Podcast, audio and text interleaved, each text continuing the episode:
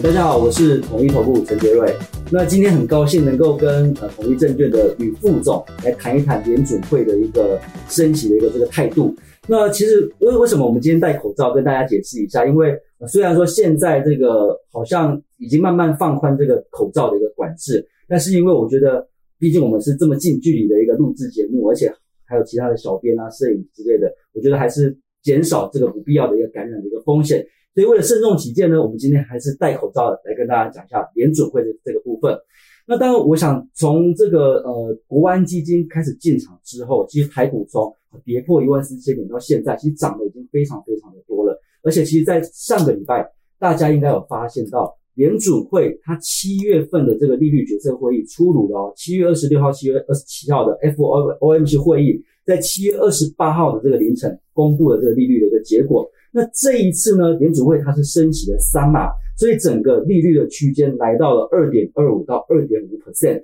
但是这一次的一个升息，我觉得蛮有意思的，因为六月份也是升息三码，可是那个时候美股还有台股是蛮剧烈的一个下跌，因为大家担心哇这个通膨这么严重。可是七月份这一次同样是升息三码，哎，可是国际股市好像是比较偏正面的一个反应。那究竟呃？联储会主席鲍威尔还有这个呃 FOMC 这个会议的会后声明到底说了什么？好像这一次市场的反应不太一样。那不要跟请李副总来跟我们讲一下这一次联储会的一个声明到底讲了什么东西？好的，我想呃各位观众朋友，我觉得有两大重点。首先就是经济已经在趋缓，但鲍尔主席强力驳斥衰退的疑虑，哦，这是第一个。那第二个就是暗示啊。后面的会议可能升息的脚步不会像前面这么的紧缩，也是比较趋缓。那在这两个基调底下，我想市场可能就解释成最险峻的这个紧缩压力过去了。那越往年底走，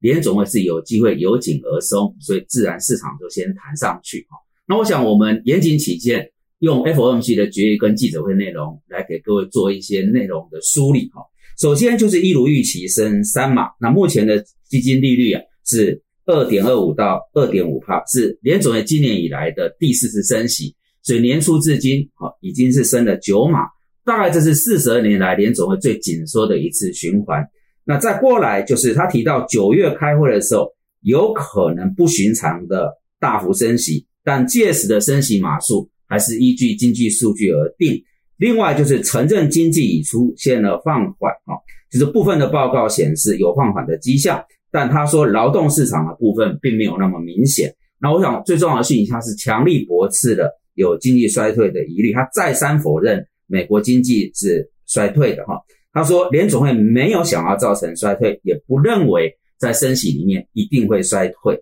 那至于我们要展望未来，就是在呃后面的这个时间点里面，他说有关于这些决策的指引比较没有那么明确，但在某个时间点放缓升息的步调。可能是合适的，所以这就是有在暗示啊，脚步慢慢会由紧而松。我想这是在这次 FOMC 的决议，包含鲍尔主席记者会内容的一些重点，跟各位来做一个汇报。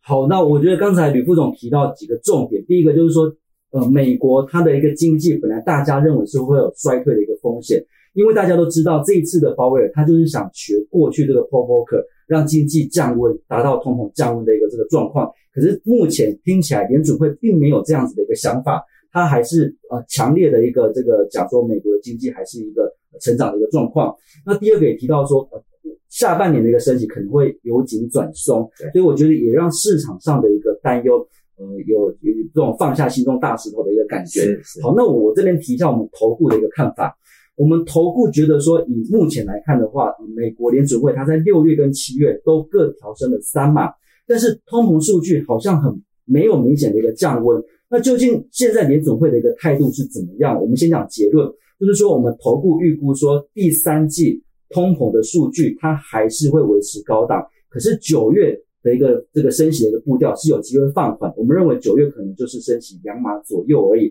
那为什么会这样讲？其实刚才副总提到的联储会的一个讲的一个内容都有提到相关的一个重点。那我觉得，呃，就经济展望的一个部分，当然，呃，强调美国经济还是很强劲。那俄乌的一个战争还是造成这个供给跟这个经济的一个问题。那所以联准会还是会持续高度关注通膨的一个风险，这个都是老调重老老调重弹的。那不过这一次的声明比较特别的是，它删除了中国风控加剧供应链中断问题的用词。那这个就很有意思了，因为显示说联准会的官员认为现在全球的一个供需问题已经开始有所改善，所以过去上半年大家常看到，甚至从去年就开始常看到的缺工、缺料、塞港、涨价的一个问题，它会是慢慢的一个缓和。所以下半年通膨是有机会逐步的一个降温，但是就经济数据来看，其实大家比较关心的还是像 CPI 啊、PCE 等等，这个数据要见到明显的一个降温，我们头部认为可能要到第四季比较有机会，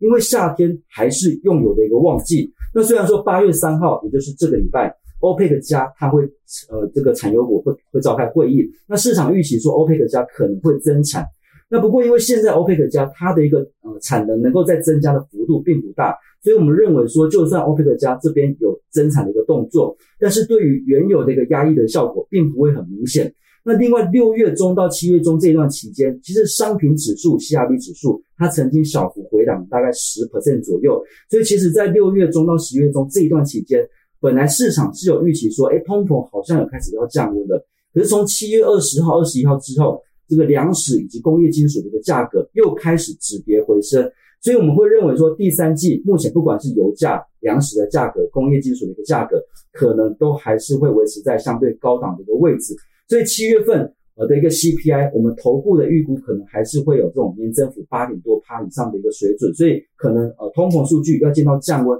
不是这么的一个快。那不过，就像副总刚才讲的，鲍威尔的会后记者会有提到，美国的一个经济还是很强，它可能就是软着陆而已，并不会有硬着陆的一个情况。但是劳动市场这个部分，呃，就蛮重要，因为鲍威尔讲到，劳动市场它现在还是蛮强劲的。那就劳动市场的一个数据来看的话，其实呃，市场上大家都是喜欢听到劳动市场的数据是就业是强劲的，因为就业数据强劲，表示说整个经济数据很好。但是现在的一个状况比较不一样，因为美国就是现在就是因为呃消费的数据还有就业的数据都还是维持蛮强劲的一个状况，所以产品的价格还有薪资的一个成长都还是让通膨降不下来的一个主要的一个原因。所以现在大家反而会希望说消费数据跟这个就业数据可以开始慢慢的一个缓和的一个下降。所以这边来讲，呃，就八月五号会公布这个美国的非农新增就业的一个人数。那本来呃预期是由呃上一次的三十七点二万人，市场预期认为说这一次会降到二十五万人左右。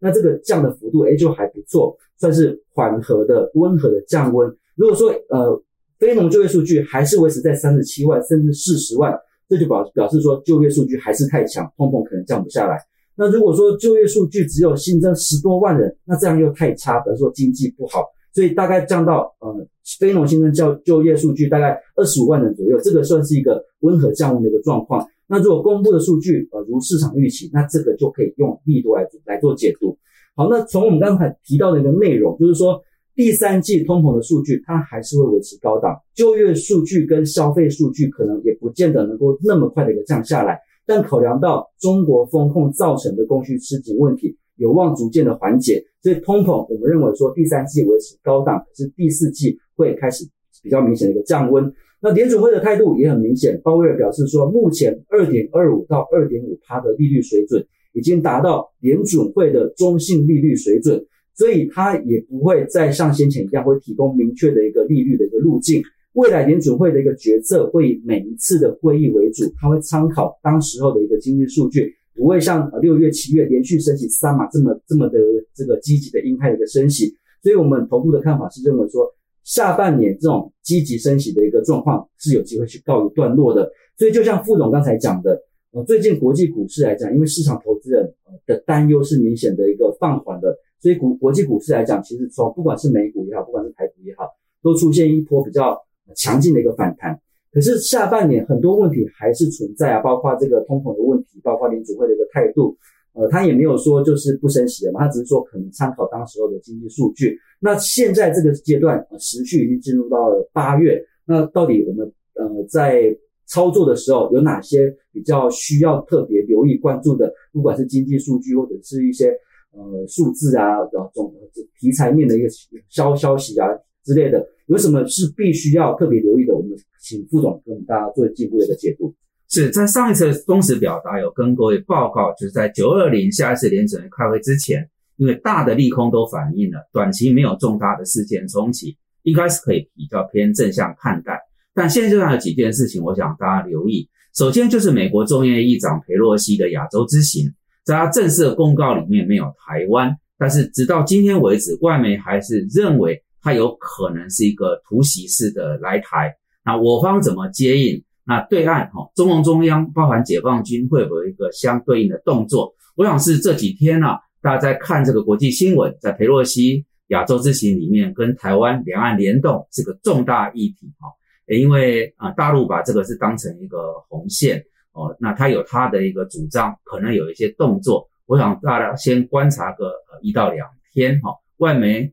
报道是认为他四号有可能来台北，这是第一个。第二个，假设没有这种属于两岸关系跟国际关系的影响，我想还是得回到量能哦。如刚才杰瑞所谈，这波这样谈上来不少，从七二国安基金呢啊紧急的这个决定护盘到这里，反弹已经超过千点哈。但是有一个困难，可以看到上礼拜我们多次见到它的成交量日均量不到一千九百亿，那代表一个很简单的逻辑：如果你这个量呢没办法上去啊，量是价的领先指标。你的价、你的指数啊，啊个股的位置相对就会有天花板，所以各路也要期待一个盘势比较正向的轨道。我想还是得先追踪量的，再过来就是这是这个礼拜呃商业周刊的这个封面故事，强美元，各位花点时间来看它这个封面故事的内容。那我跟各位报告，在过去很长一段时间，我们认为黄金是一个通膨底下避险，但是年初到这里，黄金大概跌了七趴。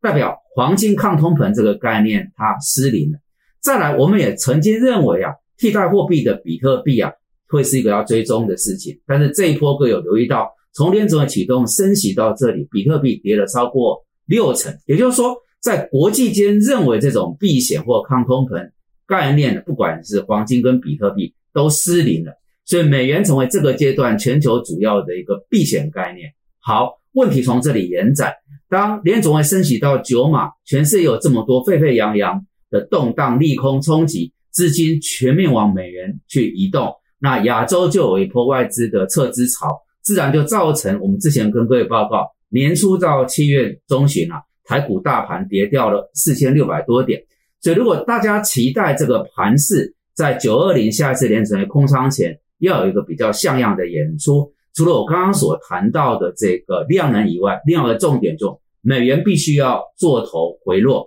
那这一次美元最高到一零九点二九，那我给各位报告，二零零二年的三月，美元最高曾经到一一八点六二，所以不妨有一个逻辑，就是说，假设它在往上走，一二零可以初步判断为这一次的一个天花板，但是这次到一零九点二九，美元必须要做头收敛，比较明显的往下，国际股市以美股为首，包含台股。才会有比较好的一个演出，但是美元如果还一直持续在高档，我想大家操作上还是回到我们之前所提的，就是做波段啊，短进短出，那不可恋战，因为这个美元在高档，意味着国际的热钱仍然是寻求美元做避险，它不会有那么多去投入到所谓股票这种呃的风险性的资产，所以我提三个要追踪的变数，一个是佩洛西亚洲事情是否会来台湾。那第二个是量能必须要有效的补上，最后一个很重要，美元是做头而下还是持续创高，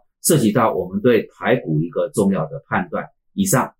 好，我觉得吕副总刚才提到非常多的一个必须关注的一个重点。其实整个二零二二年，我觉得是一个非常难操作的一年，因为在上半年大家担心的是通膨的问题，担心的是企业的这个高库存的一个问题。或者是经济呃成长放缓的问题。那现在呢，到了七月底八月初，好像市场上对于这个呃联储会升息，还有对于这个通膨的担心比较没有这么高的。可是现在反而台湾面临到的是政治风险的一个压力，短线也会有政治风险的压力，长线呢会有强势美元的一个压力。因为假设美元它成为现在的一个避险的一个资产的话，因为刚才李副总提到黄金啊、虚拟货币都已经不再受到市场投资人的青睐。假设现在市场投资人他保保守的把市这个资金都移到这个美元去做避险的话，亚洲货币这边当然就会有比较呃区别的一个压力。那当然对于雅股或者是台股的一个表现来讲，就会受到压抑。所以下半年的一个重点，